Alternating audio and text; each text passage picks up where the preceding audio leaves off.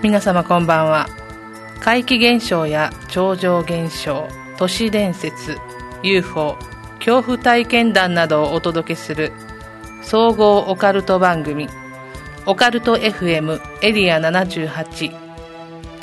毎月だいよん日曜日にじゅうにじからのいちじかん、皆様を不思議と恐怖のエリアへとご案内いたします。今宵耳にするお話が真実なのか、はたまた空想の産物なのか、決めるのはあなたです。この番組は手堀島通りの M カフェさんじゅうさん、イベント企画運営のスタジオ R、 ホームページデザイン制作しましまクリエの提供でお送りします。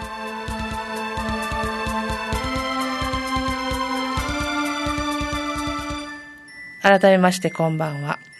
総合オカルト番組オカルト エフエム エリアななじゅうはち。この番組では怖い話、不思議な話を、実話から都市伝説などの未確認情報まで、あらゆるオカルトジャンルを取り扱ってまいります。私、エリアななじゅうはち案内人、楠木でございます。先月、先々月と連続してゲストをお招きしての放送だったので、今月は久しぶりにですね、スタジオに私一人でおります。なんですかね、やっぱりどなたもいらっしゃらないと寂しい気持ちがします、うん、やはりね、こうラジオでどなたかとこう会話をしていけるっていうのもね、一つの楽しみであるんですけど、今日はまあ私一人ということですが、まあ、張り切ってまいりましょう。はい、えー、今月メインテーマは小さいおじさんです。もう日本各地で目撃証言のある小さいおじさんについて迫ってまいりましょう。で、後半はですね、オカルト試写室と、まあ、久しぶりになります今月のムーもございます。どうぞ最後までよろしくお付き合いください。えーとね、もう新学期、新年度ということでしがつになりましてですね、もう皆様の中にも新しい生活がスタートしたよという方いらっしゃるんじゃないでしょうか。えー、そんな中ではありますけど、沖縄県もね、あのー、新型コロナのまん延防止等重点措置ということでね、えー、ゴールデンウィークまでですね、終わるまでですね、まあ、ちょっと外出控えましょうとか、外食の時間ね、お店ははちじに閉まりますとか、いろいろあってですね、去年もゴールデンウィーク楽しくなかったなって思われる方いらっしゃるかもしれないんですけど、今年もね、どこ遠出をしたりとか、そういうことが難しい状況にはなっておりますね。まあ、やっとあの沖縄の方でも高齢者の方の接種とかが始まったというようなお話がありますけれども、まだまだね、我々が、まあ、大変多くの人がコロナのワクチンを打つまでには時間がかかりそうですよね。もうなかなか元の生活に戻るのはいつなんだろうと思います。会談会とかイベントもできないような状況でね、もう現状はもう絶対できないですね。こんなに毎日ひゃくにん越すようなのが連続しているようなしがつですのでね、まだまだ見通しは立たないんですけれども、まあ、ラジオを通してまた少し皆様が気晴らししていただければと思っております。不自由を強いられるところありますけどね、頑張ってまいりましょう。まあ、新学期、新年度、もしかしたら一人暮らしを始めたよという方もいらっしゃるかもしれません。お家の住み心地はいかがですか？もし何か気になるなってことがあったら、ぜひ私の方にも教えてくださいね。はい、えっと今日オープニングでね、えー、皆さんにぜひお伝えしたいことがあります。番組のコーナーのレコメンド YouTuber に以前ご出演くださいましたトゥースラップチャンネルさんがですね、まあ、新しい企画というか動画の方をアップされてるんですね。えそのことをちょっとご紹介していきたいなと思います。え動画のタイトルがですね、二日神社荒らされた心霊スポットをバリケード及び監視カメラをつけて閉鎖しましたというタイトルで、んとね、あのー、過去の私のこの放送を聞いてくださった方だったんって思った方いらっしゃるかもしれないですね。まあ、結局え心霊スポットに行ってる YouTuber の方がん閉鎖っていうのはどういうことなのかなと。どちらかというとね、あの積極的に行ってる側の人が閉鎖をしたっていう動画はどういうことなんでしょうかと疑問に思われる方もいらっしゃるかもしれませんね。えー、こちらの方はね、あのどういうことなのかということをちょっとご説明番組でさせていただきたいと思います。はてなと思った方はですね、まあ、ぜひもちろん動画の方を見てもらった方が一番早いんですけれども、こちらの動画と一本前のですね、謝罪という動画がございますので、えそちらの方をね見ていけいただけると、うん、どういうことで閉鎖したかという経緯がわかるんですけど、まあ、簡単にちょっとねご説明したいんですが、この保田川神社っていう場所は群馬県にある結構有名な心霊スポットなんですね。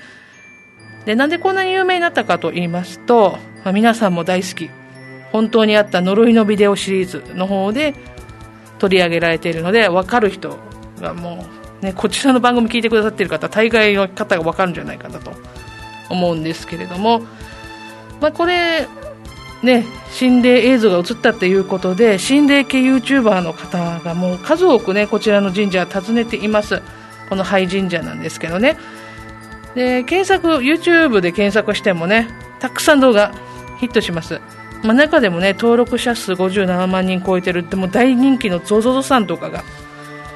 もう保田川神社の動画アップしてるんですけれども、私も見ましたけどちょっとね怖いんですけどね、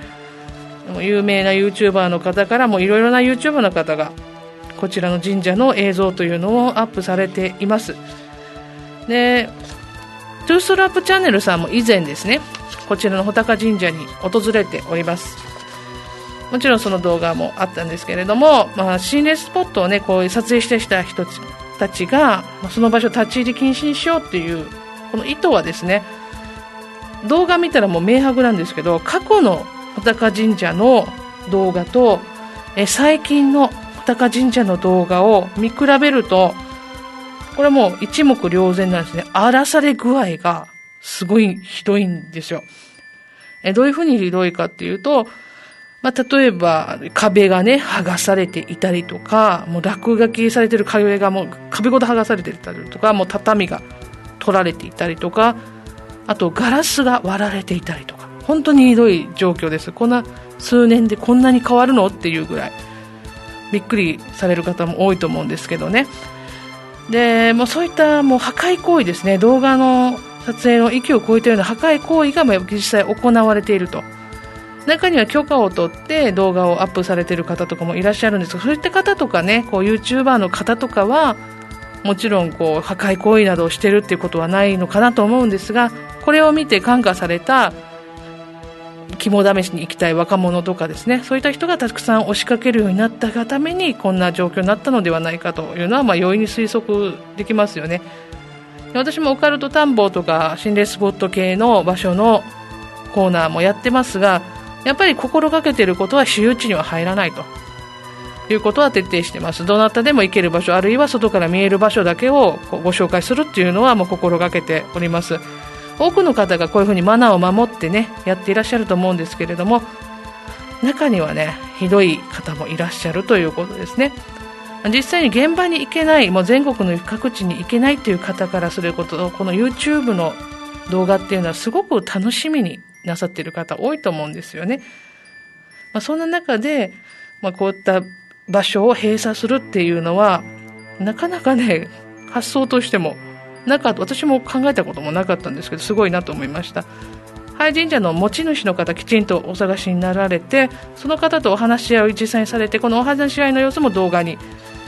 なっています。その合意の下で心霊スポットの閉鎖というものをなさったわけですね、今回。でバリケードとか防犯カメラとか自分たちこう準備されて設置されています。でもちろんねこのことを周知するためにバリケードとかには立ち入り禁止ですよと、周知ですというようなこともしっかり明記はされてるんですね。まあ、それでもね侵入する人いるんですよ。普通何もねバリケードもなくてそのままだったら入っちゃう気持ちもね本当はダメですけどね、分からんではないですよ。ただしっかりとバリケードと立ち入り禁止の表示がされていても入るという人がいるので、まあ、入ってる人のこの動画というのもねアップされています。もちろんきちんとプライバシーには配慮なさってですね、もうモザイクをかけたりとか、個人名が出されているところはもう音を消してとかいう対応をされていらっしゃいますが、やっぱりね、喋ってる内容とか結構ひどいんですよ。で、場合によってはまあ警察にこういった提供もするということもね、あると、あるようですので、もうちょっと不快になるような映像でした。この心霊スポットに来てる人たちの会話がですね。で、結構ね、このこういった活動にはもう絶対賛否があるとは思います。まあ、自分たちだってね、心霊スポット入ってたじゃないとか、まあ、偽善行為だとかねいう方も少なからずいらっしゃるわけですよ。それでもね、もう何もしないよりは、まあ、絶対やった方がいいわけであって、たったいっか所かもしれません今はね。それもそこを閉鎖するということで、こういった場所に行く人たちの意識が少しでも変われば非常に意味のあることなんじゃないでしょうかね。で、私たちこの番組オカルト エフエム エリアななじゅうはちではもうトゥーストラップチャンネルさんのこの活動をね、今後も応援していきたいなと思っています。で、改めてお伝えしますけれども、群馬県の心霊スポット穂高神社はもう立ち入り禁止でございます。もう絶対入らないようにしてください。で、不法侵入した場合はしかるべき措置を取りますよということも書かれていますしね、あの知らなかったではもう済まない状況です。なので、もう皆さんね、このラジオ意外と全国各地で聞いてくださっている人多いのでね、もし行こうとか誘われても、んあっち行けないよぐらいの言っていただけたらなと思います、ね。オカルト好きだからこそね、マナーを守って楽しみたいですよね。これもう所有者の方はもちろんですけど、夜中から車でガーガーね騒ぎながら来ると近隣住民の方にも大変なご迷惑がかかってしまいますよね。こんなの普通考えれば分かることだと思うんですけれども、こういったマナールールをきちんと守って、あのオカルトこれからも楽しんでいけたらなと思います。番組サイトの方にもですね、関連動画のリンクとしてあの記事を書こうと思っていますので、そちらの方からよければチェックしていただければなと思います。よろしくお願いいたします。もうね、ぜひ活動大変だと、本当に大変なことです。お金もかかるし時間もかかるしね、ただ頑張っていただきたいなと思っています。はい、オカルト エフエム エリアななじゅうはち、この番組は ななじゅうはちてんゼロメガヘルツ エフエム 那覇での放送のほか、リアルタイムではリスラジアプリを使ってスマートフォンでもお聞きいただけます。ポッドキャストでの配信もお楽しみいただけるようになってます。 エフエム 那覇公式サイト内ポッドキャスト検索でオカルト エフエム エリアななじゅうはちを検索してください。また番組へのメッセージを受け付けております。皆様が体験した怖い話、不思議な話や番組へのご意見ご要望などお寄せください。えー、メールの方はですね、番組サイトからお問い合わせフォームから送れるようになっていますので、ぜひそちらご活用ください。結構多いんですけど、ツイッターの方に ディーエム をいただける方もいらっしゃるので、ぜひエリアななじゅうはちのツイッターアカウントの方をね、フォローしていただいて ディーエム いただければなと思います。オカルト好きな皆様とゾクゾクするような番組を作っていけたらと思っております。どうぞよろしくお願いいたします。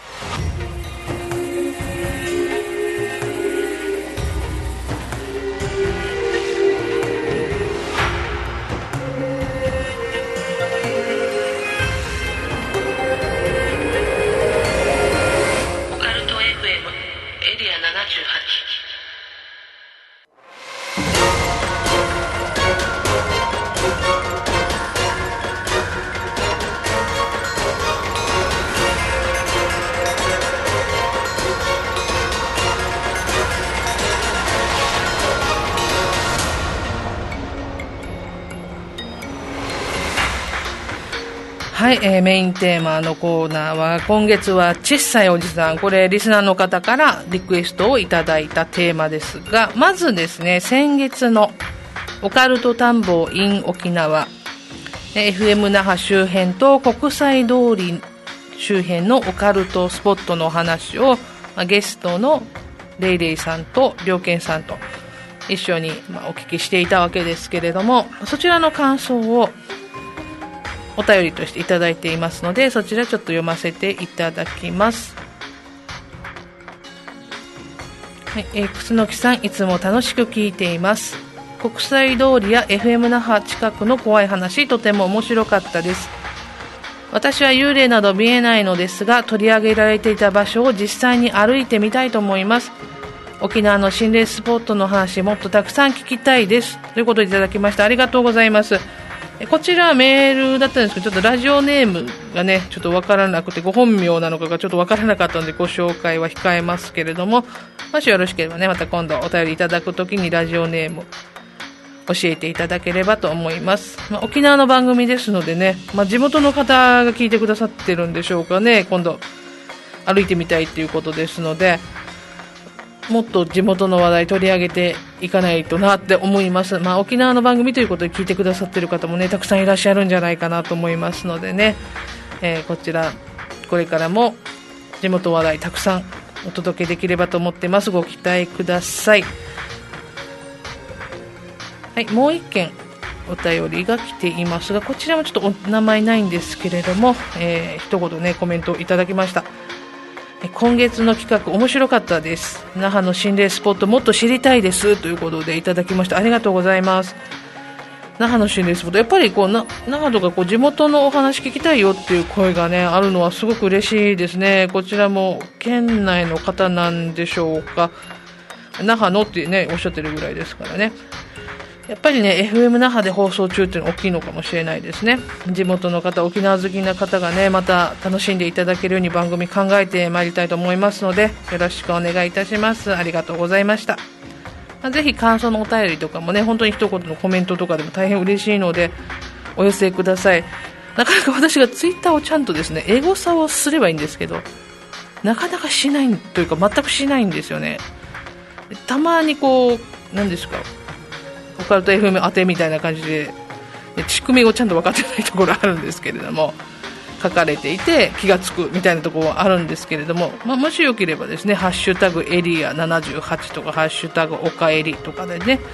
つぶやいていただけると あの、ありがたいかと思います。私も気をつけてねちゃんとエゴサをするように心がけたいと思います。よろしくお願いいたします。はい、ではメインテーマのね小さいおじさんいきましょうか。はい、小さいおじさんってもうこの名前からでなんかちょっとね面白いみたいな感じになっちゃうんですけどね、小さいおじさん皆さんも聞いたことあるよという方たくさんいらっしゃると思うんですけどね、はい、えーまあ、ウ, キウィキペディア情報によりますと、小さいおじさんは日本の都市伝説の一つです。その名の通り中年男性風の姿の小人がいるという伝説で、にせんきゅうねん頃から話題になり始めたということなんですよ。にせんきゅうねん何で話題になり始めたかって言って、やっぱりこれですね、やりすぎ工事、ここで取り上げられたことで有名になったということでした。で、ちっちゃいおじさんのね出没スポットの一つに神社、神社とかそういった聖域みたいなところがあるよっていう話もあるようですが、えー、東京杉並区にある大宮八幡宮には小さいおじさんの出没スポットとして有名になっているみたいですね。ネットでも大宮八幡宮ってやるとそばにねちっちゃいおじさんっていう風なのがすぐ出てきたり、あの検索ワードで、ね、しますけれども、そういった場所でみっかかんあの探してみたみたいなのとかね、こういったネット記事結構ありましたよ。面白かったです。皆さんちょっと検索してみたらいかがでしょうかね。結構散見されましたので、何でもね見ると幸福になれるっていうような話があるみたいですよ。やっぱり場所が神社とかということになると幸福になれるとかね、そういったイメージもありますね。はい、この小さいおじさんって芸能人の目撃談が多いということでも有名ですよね。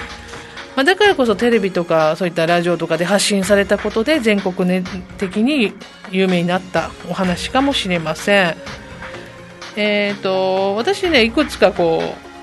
まあ、皆さんね小さいおじさんのお話とかも皆さんご存知かと思うので、ここではね全部言うわけじゃないんですけれども、すごく面白いなって思ったのは釈由美子さんがお話しされていた、まあ、着ていたジャージに村田って書いてあったっていうお話がね、これちょっと想像したらすごく面白くって笑ってしまいましたね。まあ、小さいおじさんジャージ姿っていう目撃情報とかね、あとは上半身裸とかいう話が目撃情報が多いように思いますね。ジャージっていうのが何なんでしょうね、なんか面白いですよね。で他にもね、あの的箱おじさんとか橋本環奈さんとかも小さいおじさん見たっていうのをテレビ番組で語っていましたよね。まあ、私もその番組見てましたけど、わざわざね芸能人がこんな嘘つくメリットないじゃないですか。えちょっと大丈夫って思えるだけであってメリットないんで、本当にやっぱり見てるんじゃないかななんて私は個人的には思っております。はい、でウィキペディアの小さいおじさんの記事でですね、正体という項目があるのでちょっと読みますね。えー、妖精、カッパ、妖怪、幽霊、宇宙人といった何らかの未確認生物の可能性はあるが、実際には肉体及び精神的な疲労などを原因とする幻覚と指摘されている。その根拠として目撃談の大半が就寝中または夜中であること、小人の幻覚の話を精神科医が頻繁に聞かされていることが挙げられると。でこうした小人の正体をレビー小体型認知症による幻覚という説があるみたいですね。あの認知症の一種ということでした。で妖怪研究家山口敏太郎先生はご自身の祖母が小人を目撃したという体験談を挙げて、その正体をこの病気によるものだというふうに結論付けていらっしゃるそうですよ。でまた何らかの、ね、薬の副作用っていう説もあると。他にハゲ頭が光って見えるというイメージから単に虫を見間違えたとの指摘があるそうです。見間違え説とかね、あの幻覚説とかも、ね、あるような気もしますけれども、単にね見間違い幻覚って片付けられるのかななんていう目撃談もねやっぱり多くあるような印象です。で他にもねこのコロポックル、北海道のコロポックルですねなどの小人の伝説も実際に伝わっているため、まあ、一概に幻覚説といってもこれらの小人を否定することはできないとの意見があるともウィキペディアの方でもまとめられております。YouTube 皆さんもね見られると思うんですが、 YouTube で小さいおじさんって検索すると結構動画出てきますね。もうおいおい明らかに合成だろうみたいな感じのもあれば、んこれ小さいおじさんなのかなのかなみたいなのとかねありますが、でもなんか動画で見るとね合成感強いかなと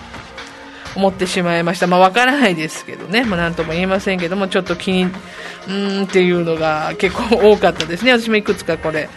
見てみて、まあ、そもそもねこんな小さいおじさんにすごい興味があったということではないんですけど、今回の特集あ、まあ、メインテーマにあたり改めて見てみるとちょっとなんか面白い動画みたいな感じになってましたね。で他に小さい人型の何かという話になってくると、妖精を思い浮かべるという方も多いんじゃないですかね。でも妖精って言ったら美しい少女の姿とか、まあ、蝶のような羽がついているとか軽やかに、ね、飛び回っているイメージがあります。まあ、小さいおじさんともう対極にいる存在って感じしませんか、ね、種族的には近いのかもしれませんけれども、もう小さいおじさんとは本当に真逆っていう感じが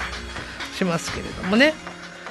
えーと、以前ね番組ゲストでお越しくださった小原武史さんが原作で太田元幸さんが絵を描かれています漫画の琉球怪談ゴーヤーの巻でも小さいおじさん登場しています。だいいちわの方に登場しています。まずね表紙からゴーヤーに抱きついた小さいおじさんのねもう表紙なんですごい目引くんですけども、よければ皆さんぜひねご購入されて読んでみてください。すごく面白いで、他の話も全部面白いんでぜひ読んでほしいんですけれども、でこの漫画でね書かれているのは上半身裸で眉毛がつながっている小さいおじさんの姿なんですね。もうね眉毛がつながっているあたりがもう完全沖縄のおじさんって感じしますよね。えーまあ、愛嬌のある姿で描かれていますので、なんかちょっと怖いっていうイメージあんまり持たなかったんですけれどもね、えー、沖縄でもやっぱり目撃談あるみたいですね。はい、今回ね番組のツイッターの方でアンケートをさせていただきました。小さいおじさん見たことある？という質問です、ね、これちょっと私意外だ、まあ、意外で一番多いのはやっぱりね見たことないですよ。私も見たことないんですね。これ ろくじゅうさんパーセント で何それと小さいおじさん知らないという方も ななパーセント いらっしゃいました。しかしですね意外にも見たことあるよっていう人が じゅうななパーセント いたんですよ。で見た人を知ってるよっていう人が じゅうさんパーセント、 なんとね さんじゅっパーセント の方が見たり目撃談聞いたりしてるってことが分かって、もうびっくりですよ私は。もう正直きゅう割方ね、もう見たことないよって言われると思っていたので、こんなにねたくさん見た人、たくさんというか何人も見た人いるんだということにちょっと驚きでした。番組時々こういったツイッターアンケートしてるのでね、よければご参加くださいね。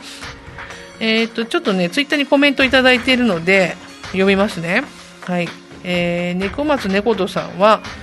見たことはありませんがいると感じたことはあります。小学生の頃、なくし物をした時にお菓子あげるから戻っておいでって一人ごちたら戻されていたことが何度も。お菓子は置くけど減らないので大人なのかもしれないと思っていました。小さいおじさんの都市伝説を知り合点が笑いっていうことです。ちょっとハートフルじゃないですこの話で。お菓子あげるからも戻っといでって言ったら、お菓子はもうね、報酬はもらわないが物は戻しといたぞっていう、なんかなかなかイケメンな感じですね。なくなったものが物がなくなるっていうのはなんか聞くけど、なくなったものが戻ってきたっていう話、ちょっと私意外でした。でお菓子も減ってないっていうところで、大人なのかもイコールおじさん、なるほどっていう話ですね。うん、とっても面白いお話ありがとうございます。でもう一つねいただきました。ショーティングさんから、昨日初めて見ました。お風呂に浸かっていたらシャンプーの後ろに影が見えて、えって思ったらシャンプーの後ろから小さいおじさんらしきやついました。シャンプーの後ろがこっち覗いていたよ、絶叫した、面白くもなんともない、キモかったっていうね、体験したばかりのお話をいただきました。ありがとうございます。まあ、キモかった、確かにお風呂覗かれたらキモいですよね。うん、でもお風呂の目撃談結構多い気がしますね、小さいおじさんね。ただもう覗きはダメですね、迷惑な話ですよね。それは絶叫しちゃいますわ。なんか物陰から隠れて見てるイメージ強いですね、小さいおじさんってね。ありがとうございました。とてもなんか面白いお話、まあまあ面白いって言ったらあれですけどね、もう見られた方からしたらねちょっと気持ちの悪い話ですけど、なかなか興味深かったです私は。はい、えー、っと体験したばかりのお話というところがまたねちょっとタイムリーで面白いなと思っちゃいました。はい、それではね、じゃあ次にお便りの方を紹介してまいりましょう。はい、えー、楠木さんこんばんは。親愛なる隣人良犬です。テーマ小さいおじさん。ここにじゅうねんくらいでメジャーになった妖怪幽霊とはっきりしないジャンル分けが難しい存在ですが、その目撃例は多く、この沖縄でもちょくちょく小さいおじさんの話が出ますね。 エフエム 那覇のリスナーさんから聞いたエピソードでは、夜寝ている時に金縛りにあって見ると、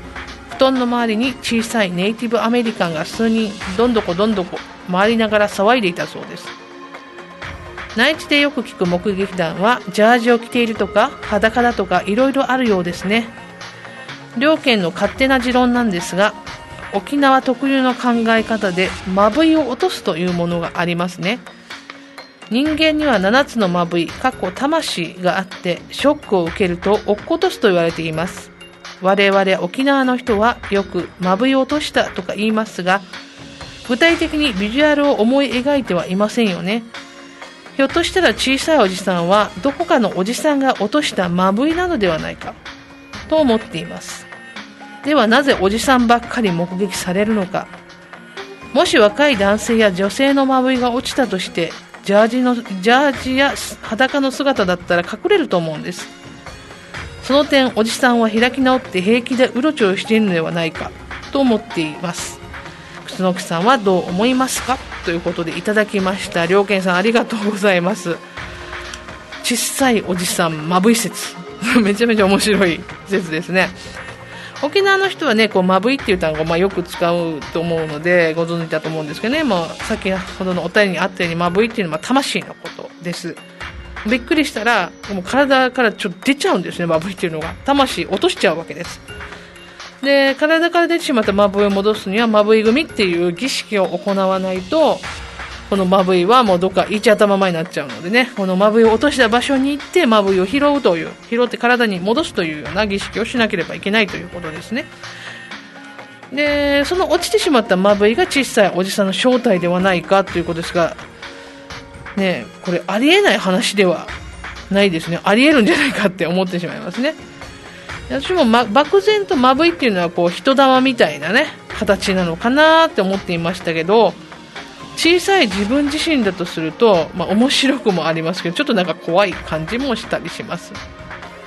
もしかしたらね、おじさんがまぶい落としやすいのかもしれませんよ。たくさん見かけられるということは目撃情報が多いというか、そういうことですよね。えー、おじさんリスナーの方、聞いていたらまぶい落とさないでくださいよ。小さいおじさんになってその辺をさまよい歩くかもしれませんからね、気をつけてください。落としたらまぶいはちゃんと回収しに行ってあげてくださいよ。さまよってるかもしれませんよ。はい、とっても面白いお話ありがとうございます。確かにね、あのまぶいはななつあるとかいう話ですから、ひとつが落ちただけではね、この人は死んだりはしないわけですよ。で、そのそれが小さいおじさんたちでこちょこちょこちょ歩いてるとかいう話も、まあ、なきにしもあらずというか、面白いお話だなと思いました。うーん、そうですね、あの先ほどお話ししました琉球怪談の漫画の方を読んでると、こう寝ているおじさんの周りにね、このふわふわふわっと小人みたいな形が見えて見ると、それがまあ小さいおじさんだったっていうのがあるんでね、さもあらんという感じもしますね。皆さんどう思いますか？はい、もしよかったら、まあ、ツイッターやあのお便りで教えてくださいね。はい、じゃあ次にですね、あの先月ゲストで来てくださったレイレイさん、あの最後にね、小さいおじさんの話ありますよっておっしゃってたの覚えてますか？えー、こちらのお話ね、レイレイさんの旦那さんの体験談なんですね。これちょっとお聞かせいただいたのでご紹介させていただきます。小さいおじさんの話。今は亡き山形屋の屋上、通称形屋一角にはナムコ系のゲームコーナーがあり、学生時代の俺は仲間と対戦ゲームやボードゲーム、交流ノートにイラストを描いたりして保っていた。いつものように仲間たちと過ごしていると、目の端に小さいおじさんの姿が。おい、そこのゲーム機のとこ見てみろよ、小さいおじさんがいるぜ。少し呆れたような顔したやつもいたが、俺には見えないけどお前なら見えるかもな。霊感があることを知っている仲間はうなずいた。周りの誰も小さいおじさんの姿を見ることができなかったのが少し悔しくなった俺は、小さいおじさんの存在を知らせたくて触ってみることにした。今からそこにいる小さいおじさん触ってみるからな。お前マジか、やばいんじゃないか。仲間に手を見せながら、今俺の手あったかいだろ、触った後どうなるか試してみるな。物陰に佇むように立っている小さいおじさんに思いっきり触れてみた。指先から手のひら、肘まで一気に広がる寒気。ドライアイスの塊を握ったような刺すような冷たいさを感じ、急に恐怖を感じた。そばで見守っていた友人にすぐ手のひらを触ってもらい、温度の違いを感じてもらった。やっべ、マジでデージ冷てる、冷たくなってるやし、手大丈夫か？幽霊とかがいると寒くなるって言われているけど、あいつらも冷たいんだな。触った感触の後は消えるような姿が見えなくなった小さいあ姿が見えなくなった小さいおじさん。あの時感じた刺すような寒気と一気に冷えた手の震えは今でも忘れられない、ということでいただきました。ありがとうございます。いやいやいやいや、もう小さいおじさんのね、目撃、目撃談とか、あのお湯でね、お風呂でお湯で流したとかいう話は聞きますけども、触ったっていう話ちょっと聞いたことないんで、なかなかすごいなって思いましたが、まあね、山形屋ってももちろん今ないんですけれども、国際通りにありましたので、これもね、国際通りの不思議なオカルト話の一つかなと思うんですけれども、まあ懐かしいですね、山形屋ね。あの私のイメージではですね、小さいおじさんって割と家にいるような、家に住み着いているような感覚でしたが、ゲームセンターに出没するっていうのも、出没場所もなんか面白いなって思いました。で、やっぱりね、みんなが見えてるわけではないと、やっぱり霊感のある人が見えるとなると、霊的なものなんでしょうかね。ちょっとますます謎が深まりますけれども、この何でしょうね、見ただけじゃなくて感触が残るとよりリアルな話ですよね。で友達もこの冷たくなった手を触って冷たくなっていることを確認しているわけですから、これは間違いなく小さいおじさんを触ったということになると思うんですが、果たしてこの冷たい感じっていうのがね、ちょっとドライアイスをの塊を握ったって言ったらもうね、痛い感じですよね。刺すような痛あの冷たさで書かれていらっしゃいますけれども、ちょっともう意外ですね。うーん、でもあやっぱり例、ね、触れられたら冷たいとかいうのは心霊体験談でもよく聞くので、やっぱり冷たいっていう話は納得かもしれないですね。うん、はい、ありがとうございます。すごく興味深い話でした。はい、ちょっとね私ね一つ気になっていることがあるので、あのリスナーさんに教えてほしいなと思っていることがあって、小さいおじさんではないのかもしれないんですけど、以前テレビかねネットで見た話がもうすごい気になっていて、なんかトイレで惨殺された人がいて、そのトイレなんか盗撮されてたかなんかでカメラがついてて仕掛けられてたんですよ。でその殺人犯を確かめるべくその映像を見てみると、まあ、小人が刀を振り回してね人間をめった切りにしてしまうというような映像が残っていたっていうのがあったと思うんですけど、ちょっと調べられなくって YouTube で見たのがテレビだったのがもう本だったのが多分ねあのビジュアルのイメージがあるのでテレビかなって思うんですけれどもね、あのさっきちょっとあの収録前にりょうけさんと お, おしゃべりをしていた時にこのこんなの覚えてますみたいな話をしたら、なんかおばあさんだったんじゃないかなっていう、おばあさんがこうなんか針で刺すっていうのがあったと思うよっていうのを聞いたんですけど、なんか私なんかねなんか一寸法師みたいなやつがもう切り刻んでるような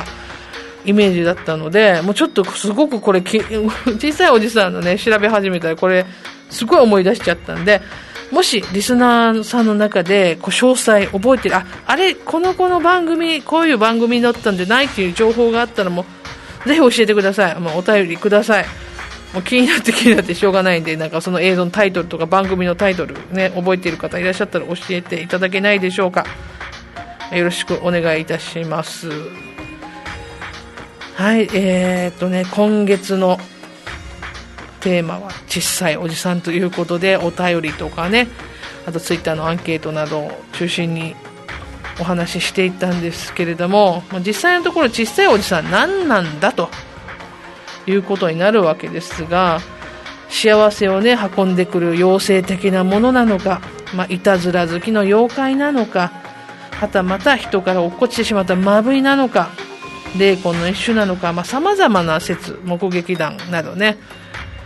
あるとあるんですけれども、私自身はもう小さいおじさん見たことがないので、もちろんねいつも申し上げているとおり霊感が全くもうないものですから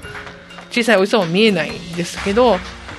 個人的にはやっぱりちっちゃいおじさんもいいちっちゃいおじさんと悪いちっちゃいおじさんがいるんじゃないかなって感じがするんですね。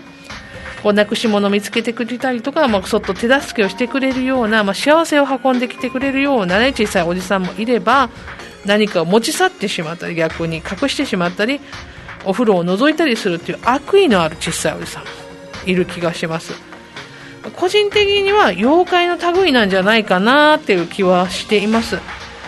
もうね、私にもこう縁が、まあ、霊感ないように縁なくて、まあ、見れないものかもしれませんけど、やっぱり他の妖怪とかねユーマとかとはちょっと違って個人的にはですね、見えないはもちろん見えないんですけど、まあ会いたいとか見たいとかはちょっとあんまり思わないんですよね。ビジュアルがおじさんのせいなのかちょっとわからないんですけど、なんとなくね悪意のある妖怪の感じが私の中ではすごく強くって、まあ、根拠はないんですけどね、そんな気がするってだけなんですけれども、小さいおじさんにはねちょっと会いたくはないですけど、もし万が一このスタジオとかにちょっとキョロキョロと見ちゃったりしてるんですけど、出てきた時はもう絶対ね動画撮ろうと思ってますけれどもね。はい、皆さんはどうですか？どのように感じられましたでしょうか？はい、ちょっと不思議なこの妖怪かなんかよくわからない小さいおじさん、今月ねちょっとお話ししてまいりました。はい、じゃあ来月のメインテーマご紹介しておきましょう。来月のメインテーマは昔話民話です。子供たちに読み聞かせてて読み聞かせて失礼しました読み聞かせている昔話、実は怖い話が隠れている。皆さんも思い当たるお話あるんじゃないですか。普通に聞いていても不気味な話もあれば、楽しい面白いなと思っていたけど実はこういう暗い過去があったんだよみたいなお話とかいろいろあります。皆さんもね、ご存知の怖い話民話お持ちでしたらお寄せください。一応ね、あの沖縄の話、日本の話、海外の話、いろいろちょっと考えているんですが、うん、できるだけね、沖縄のお話、さっきのお便りでもあったの、沖縄のお話、沖縄の民話とかでちょっと怖いものとかをね、お話ししていければなとは思っております。もし気になるお話、この話ちょっと聞きたいなとかってちょっと調べたいと思うんで、そういったリクエストもいただければと思います。はい、今月のメインテーマ、小さいおじさんでした。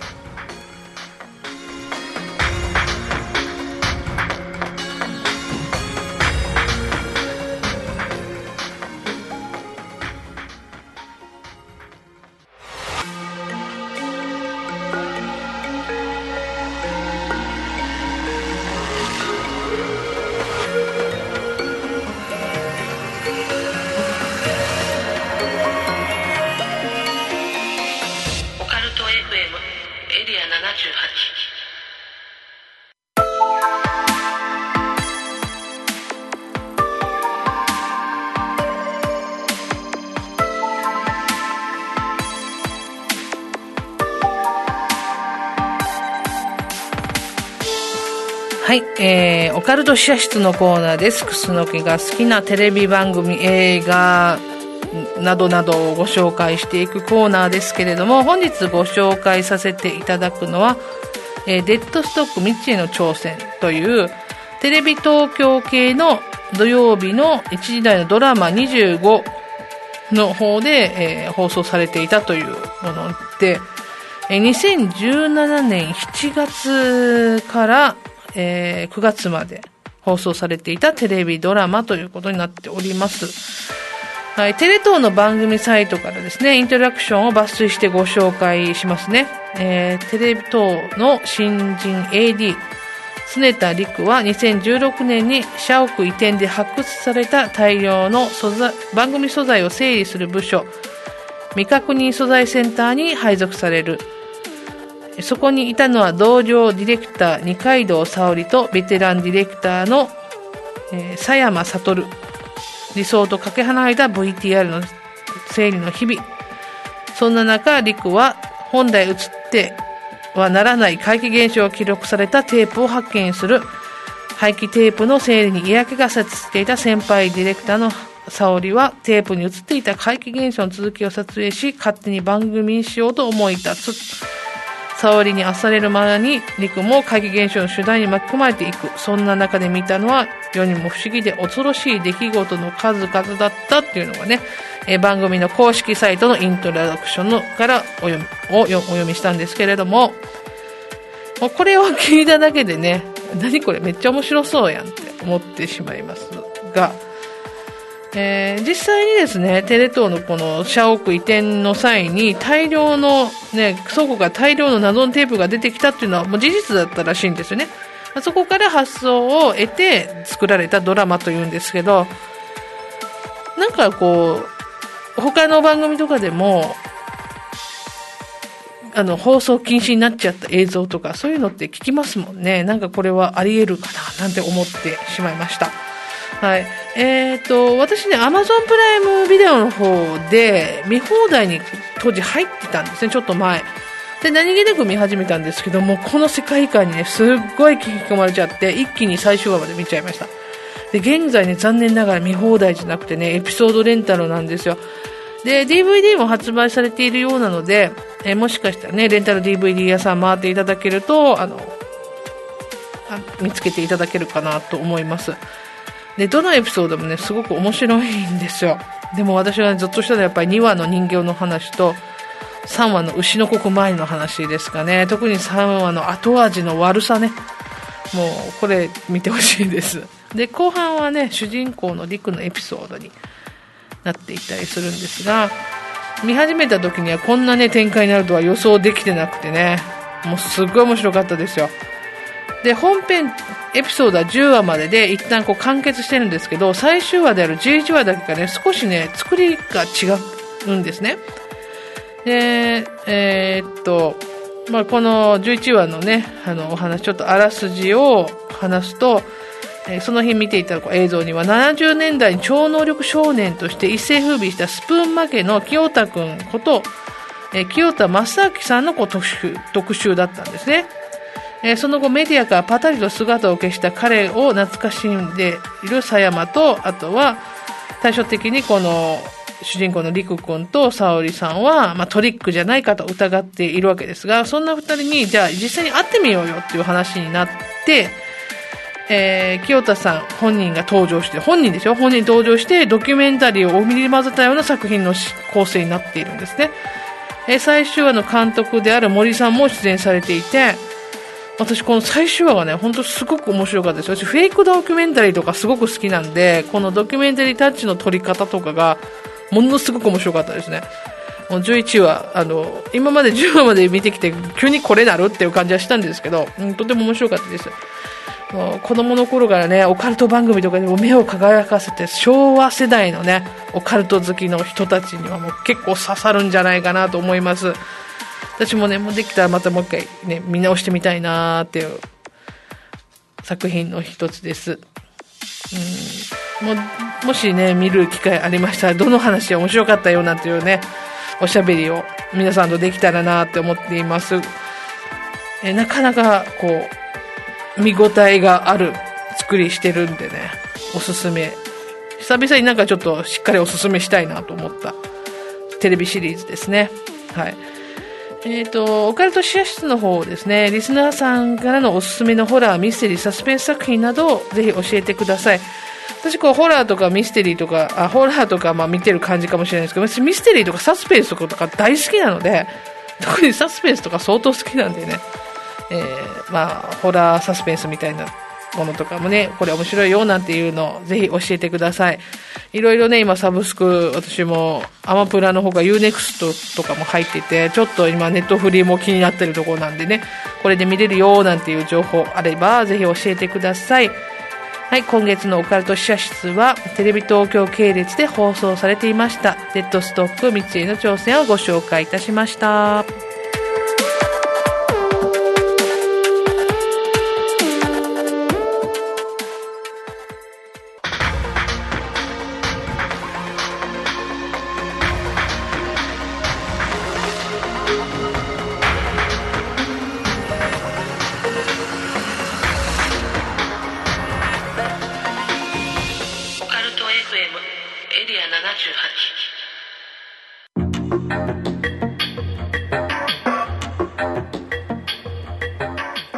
今月のムー、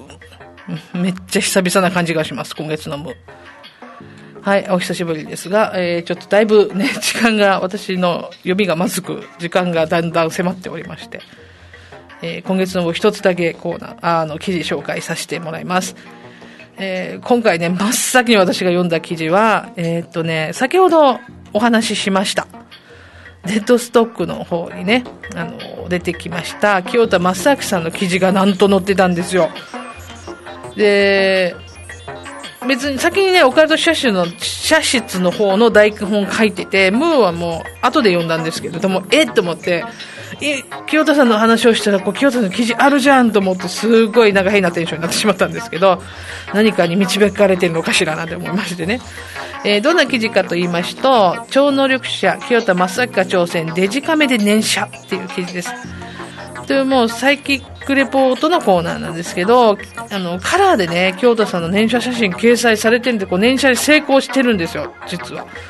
デジタルカメラの記憶媒体的に構造がねアナログカメラと全く違うんですけれども、で念写はね困難なんですって、あのあのデジタルカメラでは。でも今回の実験で清田さんね見事成功させています。もう白い模様のもようなものとか光の柱のようなものとかはっきり映っています。もうこれ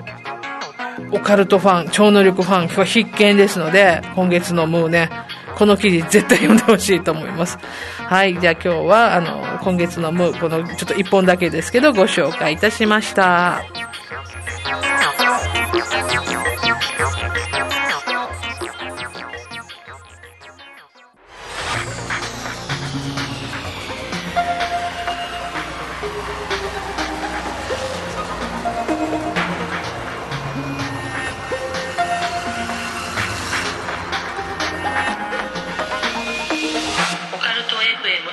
エリアななじゅうは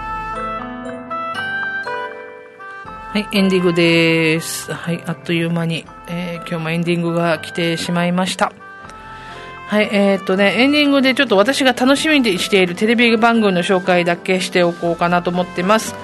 琉球トラウマナイトリアルストーリーがしがつにじゅうしちにち火曜日夜しちじごじゅうごふんからはちじごじゅっぷんまでオンエアとなりました。嬉しい。琉球トラウマナイトシリーズ毎年とっても楽しみにしているので、今度今年はね、どんな話が語られるのかなとドキドキです。はい、皆さんもぜひご覧になってくださいね。えーと、琉球トラウマナイトのラジオコンテンツも今されあの放送されているの皆さんご存知でしたか？えー、かんこ鳥の鳴く夜はラジオ沖縄の方で、えー、エーエム ですね、ラジオ沖縄の方で月曜日から金曜日までの夜にじゅういちじごじゅうごふんからのごふん番組で放送されています、ね。聞けないぞと聞き逃すぞという方ご安心ください。 YouTube にね、琉球トラウマナイトかんこ鳥の鳴く夜のチャンネルあるんですよ。ぜひ検索してください。あの番組はごふんなんだけれども、ラジオ版より長めにトークとか聞きます。こちらの方ね、あの小原武史さんがで出演されているので、もうとてもお話面白いです。なかなか私も実はリアルタイムで聞けてないんで、こっちのチャンネルを YouTube チャンネルを利用させてもらってます。あとね、えーと、ラジコなんかでも聞けますのでね、聞き逃しだけだったらそれでも聞けます。ゆっくりき聞きたいなっていう方はよぜひね、 YouTube チャンネルの方をチャンネル登録されて楽しんでみていただければと思います。よろしくお願いします。すごい面白いですよ。はい、えー、あとね、先月までのプレゼントのにしゅうねん記念ステッカー、本当皆さん応募ありがとうございました。発送の方すべて完了しておりますが、もしまだ届いてないという方、メールがねちょっと届いてない可能性もあります。申し訳ないです。もう一度メールをいただけないでしょうか。で、メール届いてないかもって思った方、ツイッターもしされていたらツイッターの方にでも構いませんので、連絡いただければと思います。実はちょっとね、あの迷惑メールなんかも結構来てて、埋もれて私がもしかしたら見落としてるかもしれません。ちゃんと見てはいるつもりなんですけど、もしまだ届いてないよという方いらっしゃいましたら申し訳ないです。もう一度あの連絡してください。もうぜひお届けしたいと思いますので、よろしくお願いいたします。えー、番組公式サイトの方も稼働しております。まあ、コツコツというか、たまに私がね、何か投稿しているというやつで、あまり宣伝もしてないのでね、知らないっていう人もいるかもしれないんですけれども、今後なんとか、まあ、ちょっと、もうちょっとサイトを真面目にね、やっていこうかなと思ってます。少し時間が、余裕ができたら、もうちょっと記事たくさんしていこうかなと思ってますんで、よかったら覗いてみてください。はい、えーと、あとね、今後放送予定のテーマは沖縄の妖怪ユタ未解決事件呪い呪術です。えー、来月は怖いあの昔話民話ですね。お便りお寄せください。はい、他にもね、恐怖体験集めておりますよ。こん多分ね、もう次は夏あたりの恐怖体験スペシャルでどんとご紹介できるかなと思っていますので、ぜひ投稿してください。はい、あのー、住民票と書かれていた書かれているステッカーをね、プレゼントさせていただいています。よろしくお願いします。番組公式サイトのお問い合わせお問い合わせフォームからお送りください。あるいはツイッターアカウントへの ディーエム でもありがたいです。よろしくお願いいたします。あとですね、あの番組グッズをすずりというサイトで通販させていただいてるんですけれども。今回クリアファイルができまして、これクリアファイル私個人的にですね、自分の番組グッズあんまり買ったりしてないんですけど、これ絶対欲しいと思ってクリアファイル買っちゃったんですけど、なかなか可愛いです。おすすめはですね、怪談や猫っていう、まあ、猫ちゃんがね発見の中に入ってる絵があるんですけど、それすごい可愛いので、もしよければ覗いてみてください。よろしくお願いいたします。はい、この番組は手堀島通りの M カフェさんさん、イベント企画運営のスタジオ R、ホームページデザイン制作しましまクリエの提供でお送りしました。それでは来月もだいよんにちようびごがつにじゅうさんにちにじゅうにじにお会いしましょう。案内人は楠木でした。今宵耳にしたお話が真実かどうか決めるのはあなた自身です。それではおやすみなさい。良い夢を。